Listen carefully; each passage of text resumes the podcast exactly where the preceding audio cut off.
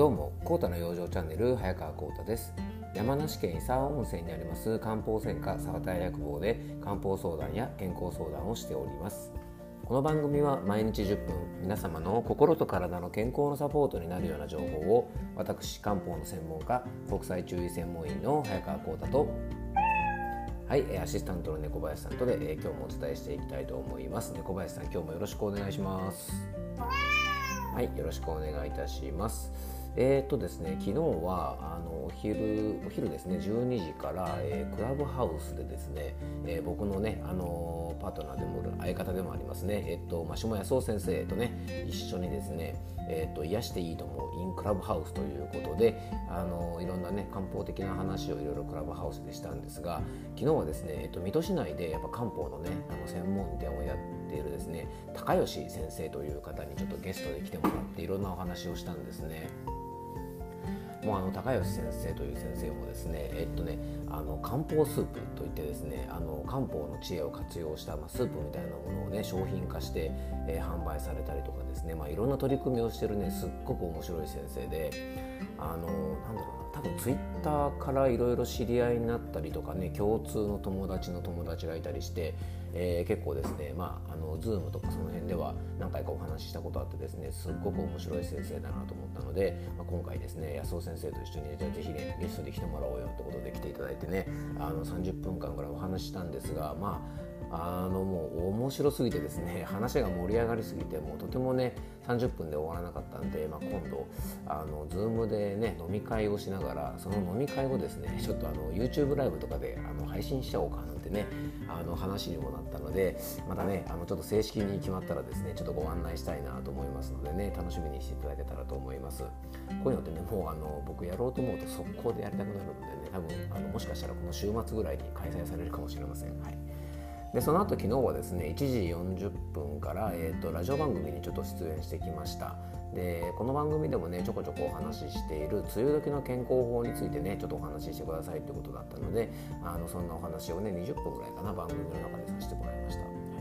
はい、あのあれですねこういうことをちゃんと告知してね皆さんにお伝えしなきゃいけませんね。なんかあのセミナーやりますよとかそのお話はよくするんですがねラジオ番組出ますよとかねクラブハウスでお話ししますよなんてこともねもうちょっとこの番組内できちんと皆さんにあの告知しなきゃいけないなと今喋りながらちょっと反省しております。はい。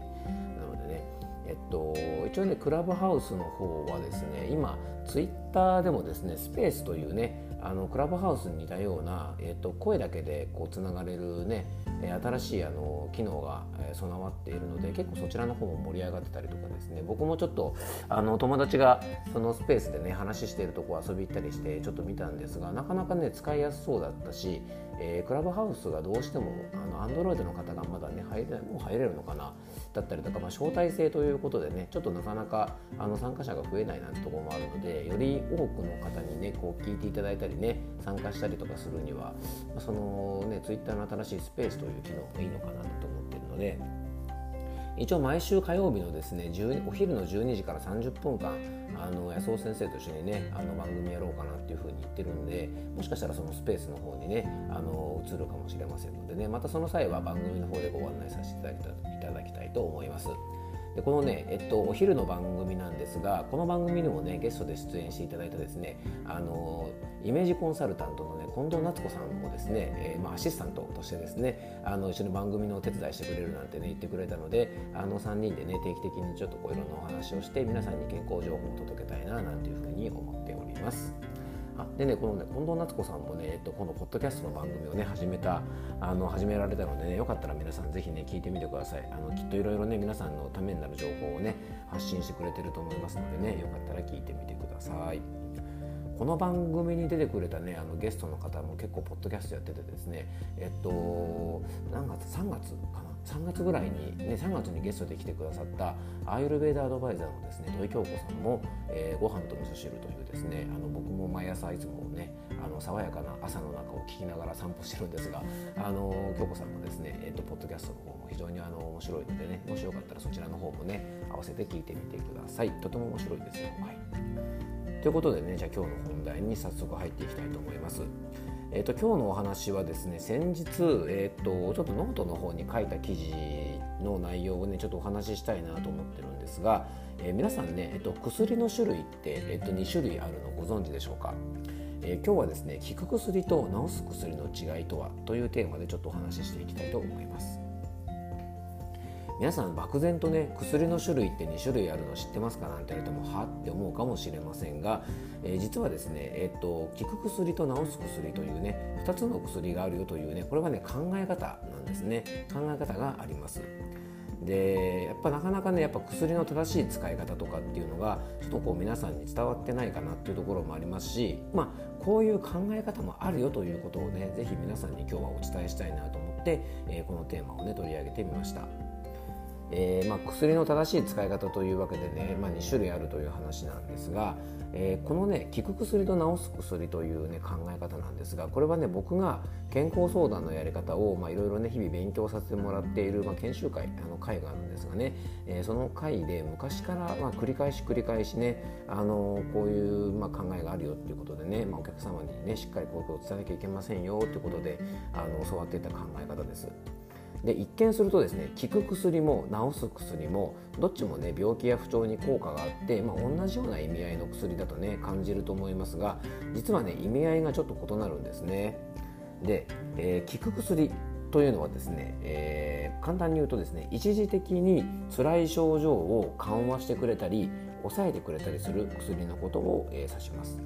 具体的にはですね痛み止めとかかゆみ止めとか例えば血圧を下げる高圧剤とかねえー、とあと下剤、ね、あの便秘の時にですね、えーと、通常つける下剤とか寝れない時に飲む睡眠導入剤とか精神安定剤とかですね、えー、一時的にそういう辛い症状を緩和する時に、えー、使う薬のことを、まあ、こんな風にね効く薬と言います。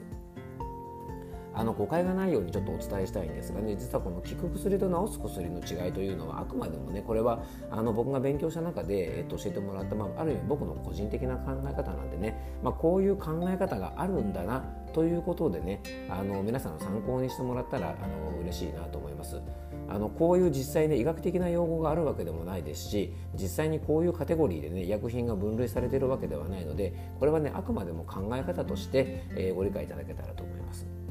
で、まあ、この効く薬というのがですね今今現在起きている不快な症状とか、えー、辛い症状を、まあ、すぐにあの早めに緩和してくれるところがこの薬のいいところです。で痛い時に痛み止めかゆい時にかゆみ止め寝れない時に睡眠薬などは、まあ、本当辛い時にはですねその辛い症状を緩和してくれて、まあ、それで助かる方もね非常に多いんじゃないかなと思いますがまあ、それと同時にですね多くの方ができればあんまり使いたくないなと思っている種類の薬でも薬じゃないかなとも思ってます。まあ、その理由としてはですね副作用が気になるとか長く服用すると体に悪いとか、まあ、依存性があってですね飲まないといられなくなっちゃうというようなイメージを持っている方が多いからじゃないかなと思います。まあ、確かにねこういう効く薬の中にはね作用が強いものが多くて、えー、副作用なんかもね注意が必要なものも多いのも事実です。なので僕自身もこのようなお薬はですね副作用とか体への負担を考えると、まあ、長期で使用することはねあんまりお勧めしていないですね、まあ、できるだけ早めにこういうお薬飲まずに済むように、まあ、体作っていきましょうねなんてお話をしています。まあ、こういうね効く薬というのはですね一時的に使うのにはいいんですが、まあ、一時的に抑えてくれる薬なので病気や不調のね原因を改善するものではないというふうにね考えてますので、まあ、服用しながらちゃんとね不調の原因を一緒に改善していかないとですね、まあ、いつまでもこういう薬を飲まなくちゃいけなくなっちゃうんじゃないかなというふうに思います。うんまあ、血圧の薬とかね睡眠薬なんかは分かりやすいですよね。まあ、あの血圧の薬飲んでもですね血圧の高くなっちゃった原因自体がね直接改善されるわけではないですし、まあ、不眠になっちゃったですね原因がお薬で直接あの改善されるわけではないので、まあ、こういうお薬を使いながら同時にねあのいろんな形で原因を改善していくことが大事だと思います。じゃあ治す薬って何なのっていうとですね、まあ、これは、えー、原因から、まあ、治してくれる薬というふうに言えるんじゃないかなと思います。じゃあそれがね漢方薬なのかというと実は漢方薬もですねあの決して、えー、原因からね根本的に治してくれるっていう意味ではですねちょっとまたこれ違うのかなと思います。確かにその人の体の弱いところを補ったりですね病ね体に病気の原因となっている悪いものがあったりしたら、まあ、それを出してくれたりとか補ってくれたりするっていう意味では、まあ、治す薬というものに近いのですがあくまでもですねその治療をですね後押しするものであったり、えー、そういうふうに考えたりしていますのでね直接漢方薬を飲んだからってじゃああの治す薬かというとちょっとそれもまた違うのかなと思います。じゃあ治す薬って一体何ですかという話なんですがまあね、病気を治すものはですね何が病気を治すのかってことをまず考えなきゃいけないんですよね。それはやっぱりね体が本来持っている病気を治す力でねやっぱ自然治癒力を高めてくれるもの、まあ、それこそがですねやっぱり治す薬なんじゃないかなと思います。まあ、そういう意味では確かに漢方薬は近いのかもしれませんがやっぱりね、えっと、治す薬といえるものはねやっぱりね養生じゃないかなと思います。特にですね食べるもの食用上、まあ、食は命なりっていうふうに言いますしね、まあ、食べるものが一番の薬というふうに考えますから、まあ、食事とかですね生活習慣をきっちり直していってですね、えー、要は病気の原因を習慣から治していくものこそですね、まあ、治す薬なんじゃないかなというふうに、えーと、いつも考えています。まあ、なんだってね思うかもしれませんがそもそもですね病気というものは何が治してくれるのかっていうことをですねやっぱり今一度ちょっと考えていただきたいなと思いまして、まあ、今日はねこんなお話をさせていただきました。えー、自然治癒力を高める手伝いとかね、えー、適切な養生をしっかりすることであの早めにねやっぱ病気を治す力体に備わってくると思いますのでね、えー、今回はね効く薬と治す薬という考え方についてお届けしました。えもうちょっと詳しい内容はですねノートの記事の方に書いておりますのでね、えもしよかったら、えーと、ノートの方はリンクをね番組詳細の方に貼り付けてありますのでね、えもしよかったらそちらの方からご覧ください、え月額500円でね全ての有料記事が読めるお得なマガジンほぼ日刊コータの養生通信がとってもおすすめでね、えーと、毎月1回開催するですね、えーと、養生セミナー憲法的養生セミナーの方にも、え、こちらのマガジン購読の方にはね無料で参加していただけますのでね、え、もしよかったらそちらの、えコラムの方もね読んでいただけたらと思っております、えー、今日も聞いていただきありがとうございます。どうぞ素敵な一日をお過ごしください。漢方専科サーター薬房の早川浩太でした。ではまた明日。